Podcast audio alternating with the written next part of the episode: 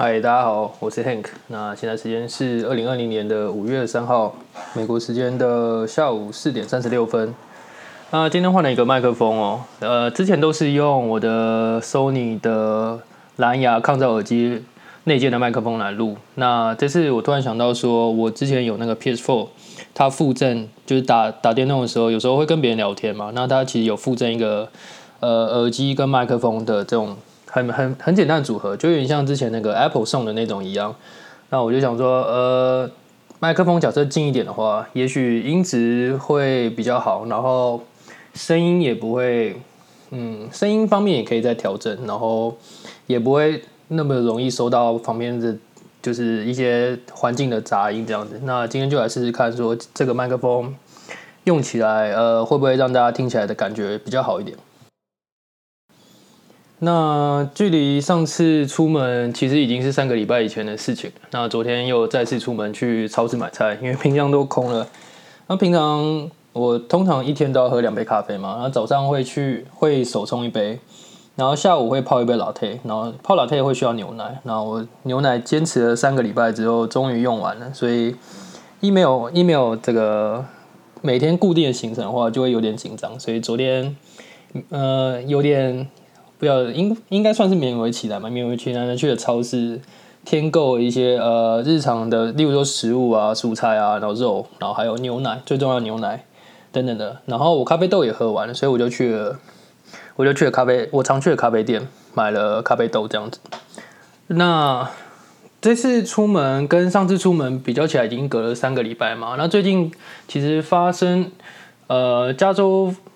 就是慢慢的开始开放了。那昨天出门的时候，其实也感觉出来说，大家已经准备好要，就是迎接开放，就是已经比较没有那么在管居家的感觉。昨天在路上，例如说我去咖啡厅，虽然还不能内用，但是可以感觉到，就是路上骑单车运动的人变多啦。而且昨天还只是礼拜五，然后，然后虽然不能内用，但是。外带就是咖啡厅有外带的位置，然后外带位置都坐满了，但是大家大家都还是虽然有保持社交的距离，例如说，呃，会隔着一个位置，中间会隔着一个位置，或是隔着一张桌子这样坐，但是因为是喝咖啡的地方嘛，所以就没有戴口罩。这样，那我自己是觉得说，只要因为因为。病呃，这个病毒主要的传染方式是飞沫传染嘛？当然能戴口罩是最好。那假设万不得已，因为他们都是骑自行车这样子，那骑自行车当然也就不会想戴口罩嘛，因为骑得很累的时候，呼吸可能会呼吸不过来。那假设你真的很不想戴口罩，觉得呃，就是美国人观念可能就是戴口罩就是是生病人才会戴口罩这样。那你真的不想戴口罩的话，你就好好保持距离。那我看起来他们是有稍微保持距离啦，就是他们都还是有隔着一个空位这样子。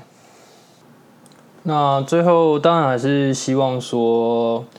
呃，随着美国的开放，那疫情可还是可以保持控制这样子。那我觉得相较于刚开始三月的时候，大家对这个疫情还不熟悉，那经过两个月的这样震撼教育，我觉得。大家可能呃，就一部分的人可能还是不太在意，呃，这个不觉得说这个病毒是一件很恐怖的事情，它传染力造成医疗体系崩坏是一件很可怕的事情。但是我觉得，呃，只要大部分人都有汲取教训，然后呃，愿意还是继续维持保持社交距离，然后为为愿意继续保持良好的卫生习惯的话，然后。疫情疫就是那个筛检站也都建立好了嘛？那不晓得就是大家对呃美国政府对于例如说有人被感染了，那事后的呃控管有没有做好？那假设都有做好的话，虽然开放之后呃大家都说可能会数字可能会在上升，但是但是我们已经了解到它的模式大概是怎么样，那我们也有。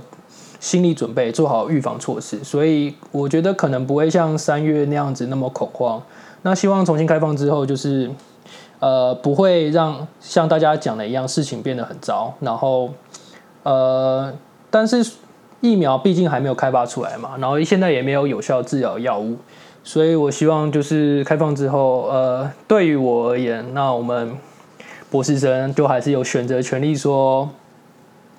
可不可以，就是自由选择说可不可以，呃，什么时候要去学校做事这样子，那当然是最好。呃，对于现在的情况是最好的，因为我们还是要尽量避免互相接触。那这两个月其实发生了还蛮多事情。那最我想举例的是，Apple 在这两个月之内发布了呃两个新，默默的更新了两个新产品。第一个产品是它的 iPhone SE Two，它的平价版的手机。那再来就是说它的 iPad Pro，二零二零的 iPad Pro。那这次的 iPad 标语。还蛮有趣的，它的标语是说：“你的下一台电脑不是电脑。”对于习惯电脑操作的人，我觉得大应该会很难想象 iPad 可以很那么快速的取代电脑。毕竟电脑的话，它的运算能力比较强，那很多人会拿来打游戏啊，或是剪影片啊等等。拿来处理工作上的事情。那平板的话，大家都会觉得说比较像是一个阅读器，大家应该都会把它拿来就是当做呃看网页啊，或是看影片之类的用途。那偶尔可能会做一些简单文书处理。那到底平板要怎么取代电脑呢？这其实是一个蛮有趣的问题。所以首先要先来讲一下 iPad 到底做了些什么，然后来让它能够在操作上更接近电脑一些。那 iPad 的话，这两年做了还蛮大的更新哦。那以前的话，iPad 它的 Operating System 都是跟 iPhone 是用一样的，但是从去年开始，他们 Apple 把他们的 iPad 的 OS 改成是自己一个独立的 OS，那叫做 iPad OS。那 iPad OS 蛮特别的地方就是说，它现在更能更。支援键盘。那以往的话，我记得键盘就只是你在输入文字的时候比较方便嘛，就像我们一般使用电脑一样。但是自从改成 iPad OS 之后，例如说，我们一一直认为说，呃，电脑没办法，呃，平板没办法取代电脑，原因说，呃，电脑其实有很多快捷键，例如说我们真的很常用的剪下、复制、贴上等等的。那在以往的 iPad 的话，你必须要选一直选取你想要复制的。呃，区间，然后一直按着之后，它才会跳出一些呃你可以做的操作。例如说，我想要复制，然后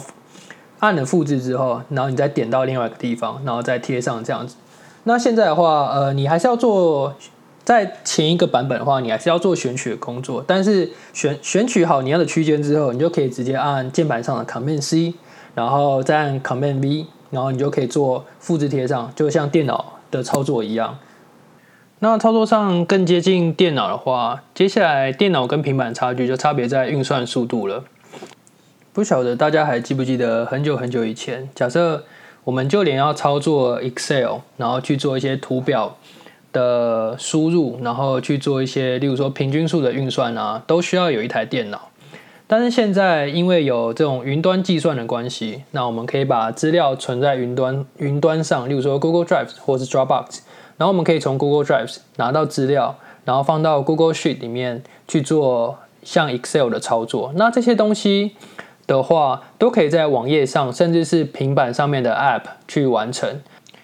拜现在网网络越来越快的原因所赐哦，那很多，例如说像 Google 之前有推出 Google Stadia，就是可以让玩家透过网络的方式。然后在线上玩游戏，那你以往的话也是像以前一样，你必须要拥有一台电脑，你才可以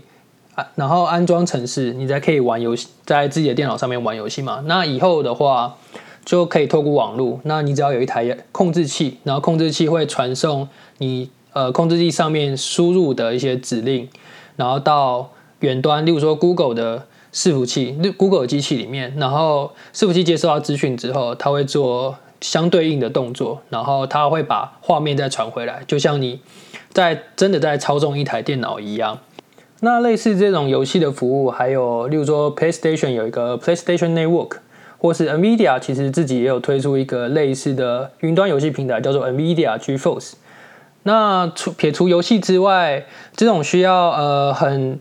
呃大量运算的呃。服务还有，例如说像今年很流行的机器学习，那机器学习它需要有 GPU 方面的加速器来完成。那假设我们有云端系统的话，我们就不用自己买加速器，那我们就是透过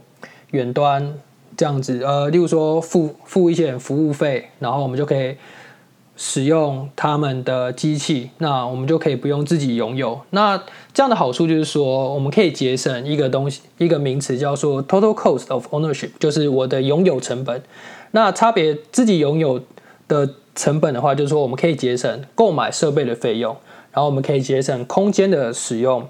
然后我们可以节省电费，然后我们也可以节省水费。因为有的处理有的那种加速器，它假设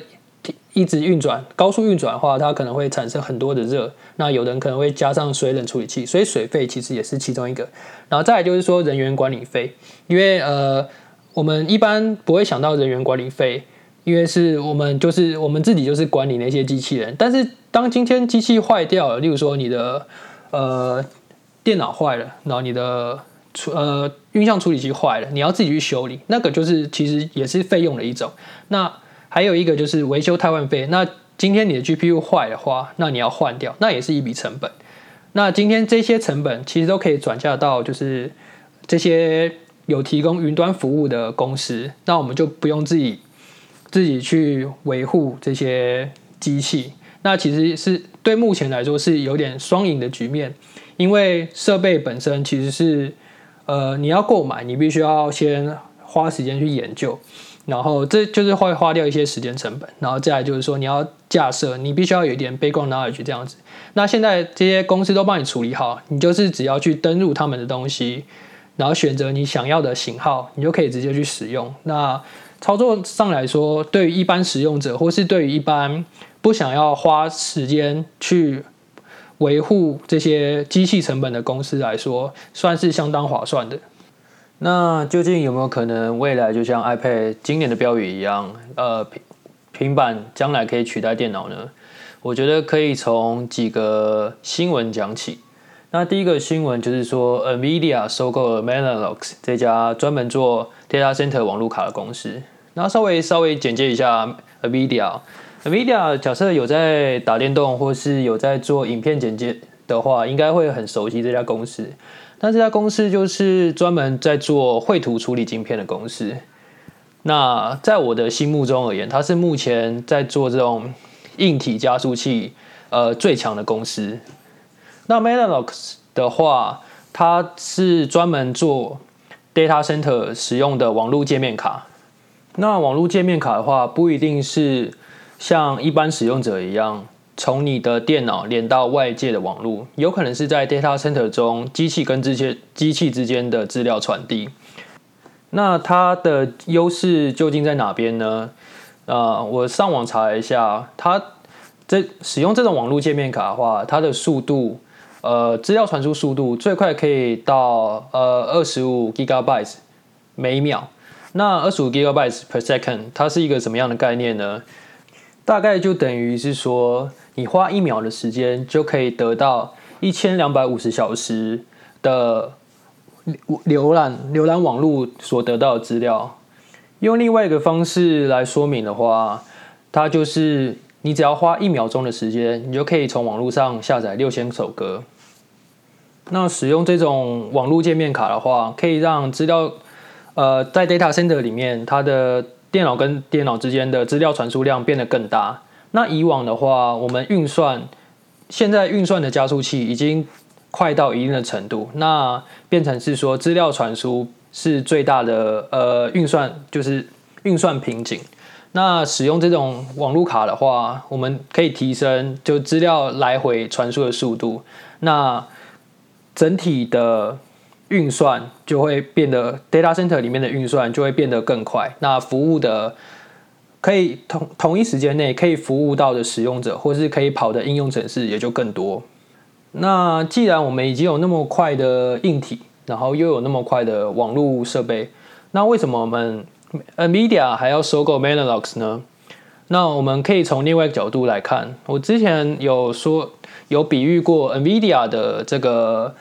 硬体加速器就像是一个工厂，那工厂就是要等外界运货过来，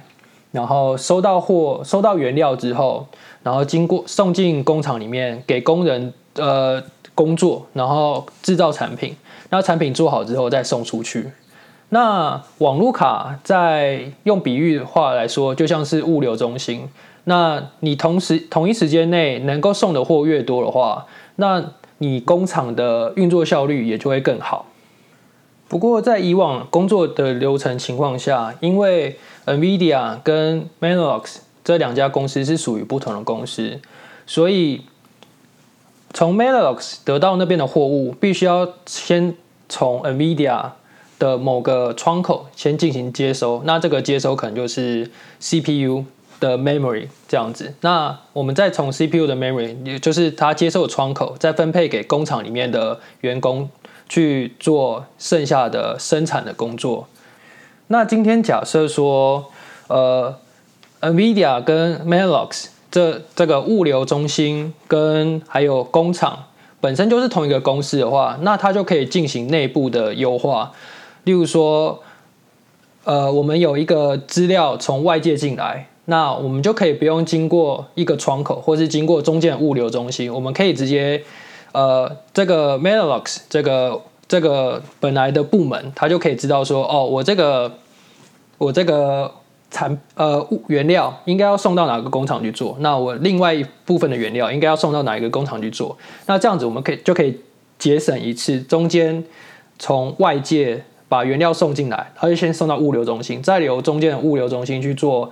呃。这个资源分配啦，或是说这个原料的分配这个步骤，那借此就可以省下很多时间。那这样的省下的时间，我们就可以，或是省下的运算资源，我们就可以拿来做别的事情。最终的话，效率就会再提高，那 data center 的能力就会越来越强。那将来的话，data center 我想应该可以再更进一步处理，不只是例如说像我们现在只是用用呃。存资料啦，最简单的存资料，或是说呃 Excel 那样的功能，Word、Excel 那样的功能，或是说呃游戏运算，就是远端，像我刚刚介绍过的 PSN 或是 Google Stadia 这样的服务。那最终的话，可能可以做到影像处理这种影像处理，以及是无人车那种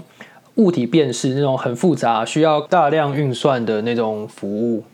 那我们已经知道说，data center 的电脑将来会越变得越来越强。那 end user 终端使用者或是一般使用者这边又会有如何的发展呢？那除了平板之外啊，Apple 它将来也计划推出 ARM 的使用 ARM 的晶片的个人电脑。那 ARM 的晶片简单来说就是它是一个成本比较低，那但是运算功能也还 OK，足以。足以应付日常生活，例如说一些简单的运算啦、资料处理啦，或是上上网，然后或是看看影片，这些都是 OK 的。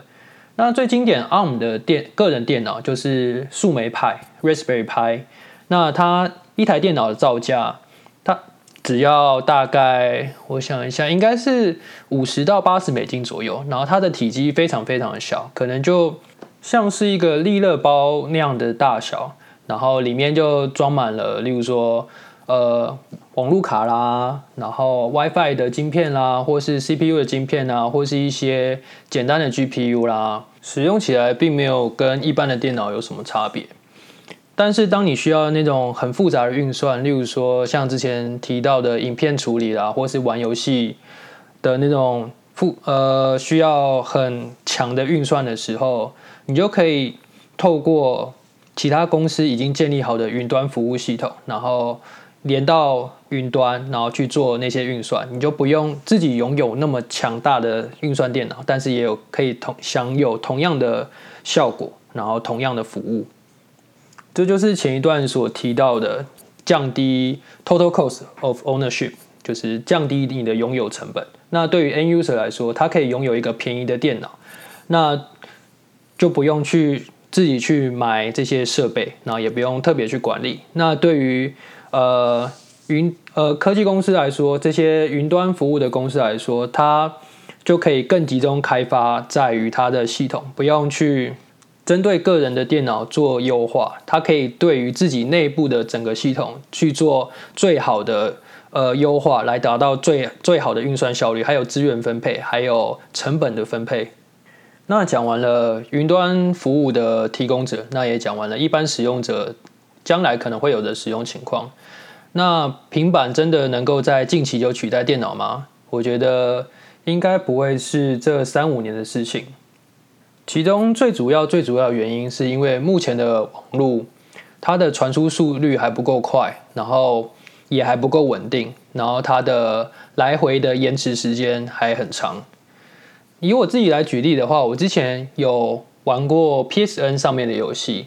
那那次的经历不是特别好，尤其是在网络很慢的情况下。例如说，我按了一个按钮，但是我可以很明确的感受到，那个游戏里面给我的回馈大概是零点一秒、零点二秒那样的感觉延迟度。那你可以想象说，假设你在玩第一人称射击游戏，那你发现了你眼前有个敌人，然后你按下了就是射击的按钮，但是你的子弹要等到零点一秒、零点二秒之后才会发射，然后画面要等到，或是声音要等到在零点一秒、零点二秒才会传回来的话，这样子你中间就其实就等于丧失了，例如说零点五秒，或是网络真的差一点就一秒。那一秒的话，你这样是没办法玩这种即时需要即时反应的游戏的。那游戏整个体验就会很差。那除了这个延迟度之外，另外一个最大的问题就是说，呃，网络传输的速度还不够快。那刚刚有提到说，假设以后我们的 data center 都够强的话，我们自己可以不用拥有 GPU 吗？那以后那种剪影片的工作啊，都可以放到，呃，都可以给云端的这种服务来做。但是你影片拍完，你的这些 raw data 非常非常大嘛，可能有到 terabyte 等级。那你必须要先把这些资料上传到云端的硬碟，然后再从再让那些服务系统从云端的硬碟搬到呃它的其他真的去运算的电脑。那这段你从自己的电脑传到云端硬碟的这段过程中，可能就要花费很多很多的时间，而且你这样来来回回，例如说，你可能今天拍了很多影片，三四支，然后你要把它剪接在一起，然后最后还要把，就是例如说，很高解析度的呃 output 传回来的话，这一段来回的过程其实是非常非常耗时间的。再举另外一个例子的话，就是自动驾驶。那自动驾驶的话，它是透过车上的摄影机。然后经过运算元件，然后来算出说前方的物体可能是行人啊，可能是别台车啦，或是呃什么都没有，或是等等的去去做判断。那现在我想现在的方式应该是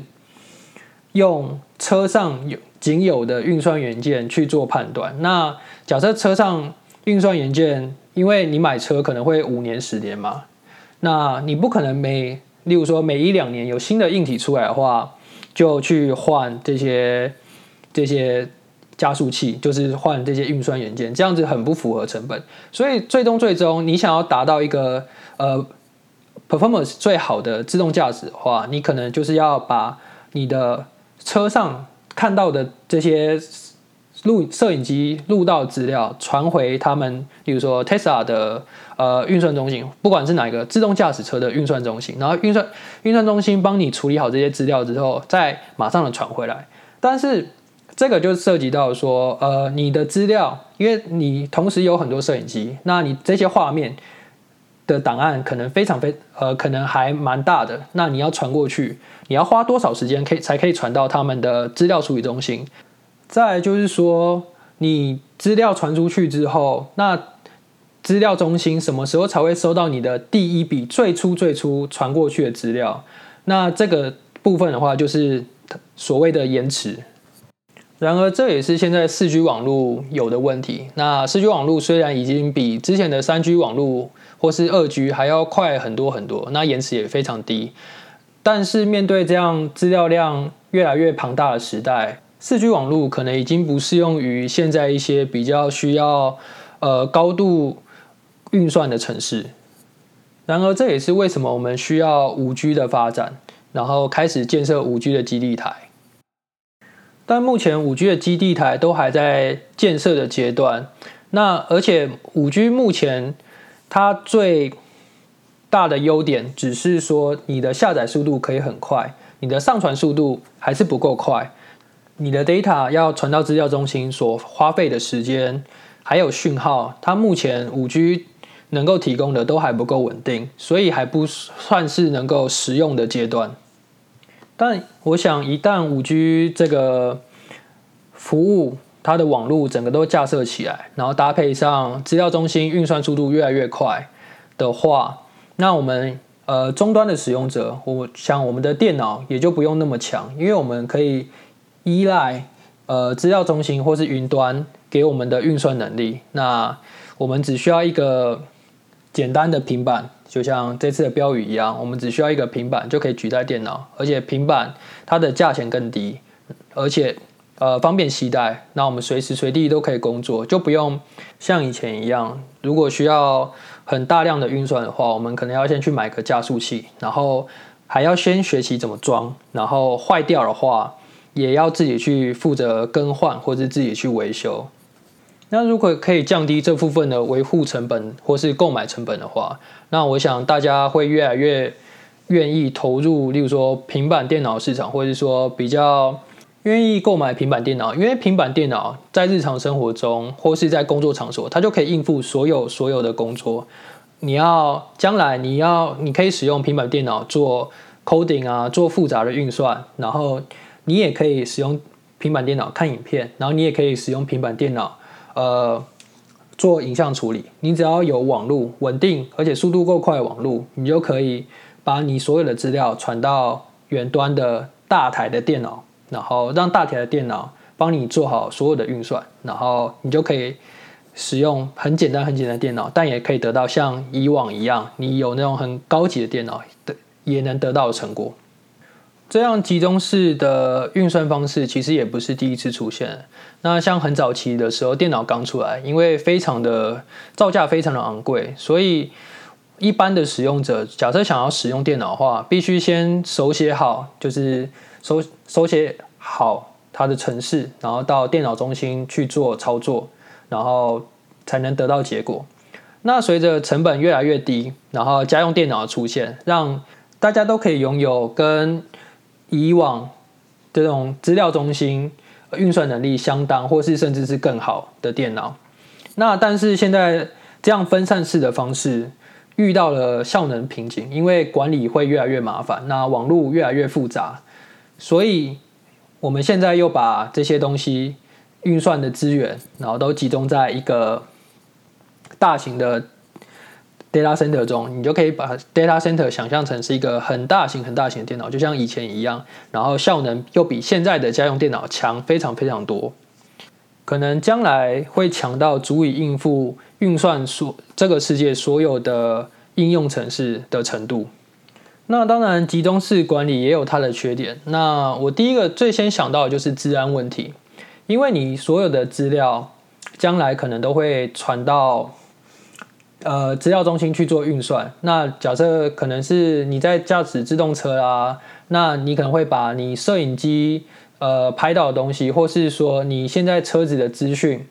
所在的位置，然后也传过去。那万一有心人士想要利用的话，就想呃，可能例如说你是个非常重要人士，然后你可能被追踪了，那他可以透过呃害进资料中心的方式，然后就可以知道你的位置，然后。可能会对你做一些呃具有人身危害的事情。那可能另外一部分造成从集中式这种集中式的运算系统又回到分散式的运算系统的话，可能就是这些加速器或是这些运算晶片的成本又降低了，那变又变成说一般人也使用得起。所以最后想说的是。呃，我觉得系统架构的设计并没有说什么是绝对好，什么是绝对的不好，就有点像看现在这个时代适合什么。那现在这个时代就是说资料量太庞大，那一般的个人电脑是或是一般的网络是没办法做呃快速的运算，所以我们必须要靠集中的方式去做呃更快速的处理。那未来可能。这种集中式的方式会遇到很多很多，例如说治安的问题，或是效能的瓶颈。那我们可能就会又把这些运算资源分散给各个电脑，那让各个使用者去做针对自己的想要的系统，或是想要的呃怎么去运算的方式去做个别的优化。那这也是我们系统架构 （computer architecture） 常常在做的事情。我们就是看说哪边目前有呃效能的瓶颈，然后我们就想办法去解决。那假设以现在的方式都没办法解决的话，我们就用以以往有的设计模式，或是用另完全另外一种角度去做思考，然后进而去解决问题。那希望大家听完今天的录音，有对呃未来。可能平板会取代电脑这件事情，或者是说云端运算啊，或者是说我们以后很多东西都会透过网络传输到远端的电脑，然后去做运算，得到我们想要的结果。那我们自己可能也不用再进传统的办公室，因为我们进传统办公室就只是可能只是为了呃使用他们的电脑。那未来的话，假设人手一一台平板就可以工作的话，那。可能未来大家的工作方式就会变成是 work from home，那往来交通往来的交通的需要的频率，嗯，也会降低，那人与人之间的接触也会降低，那可能就还蛮符合现在疫情呃的情况。那我们只是因为现在疫情，然后提早知道说未来的呃 work from home 是怎么样的情一个情况，那。远端的这种会议，那远端的这种运算，或者说家里要在家里工作，需要有怎样的环境，然后提早的一个体验。那这次就讲到这边，我觉得这次的主题对我来说有一点点难，所以呃，我其实重录了蛮多次，现在其实应该已经九点左右了，那也中间也稍微有剪接过，那可能大家听的时候会有一点。嗯，呃，语气可能会有点连接不上啦，或者是说声音有时候会忽大忽小的，因为我有稍微做过剪接，然后有覆盖不同段之间的录音之类的。那还是要谢谢大家愿意听到最后，然后也希望大家再给我回馈，然后也告诉我希望能够听到些什么。那这次录音就到这样，那先这样喽，拜拜。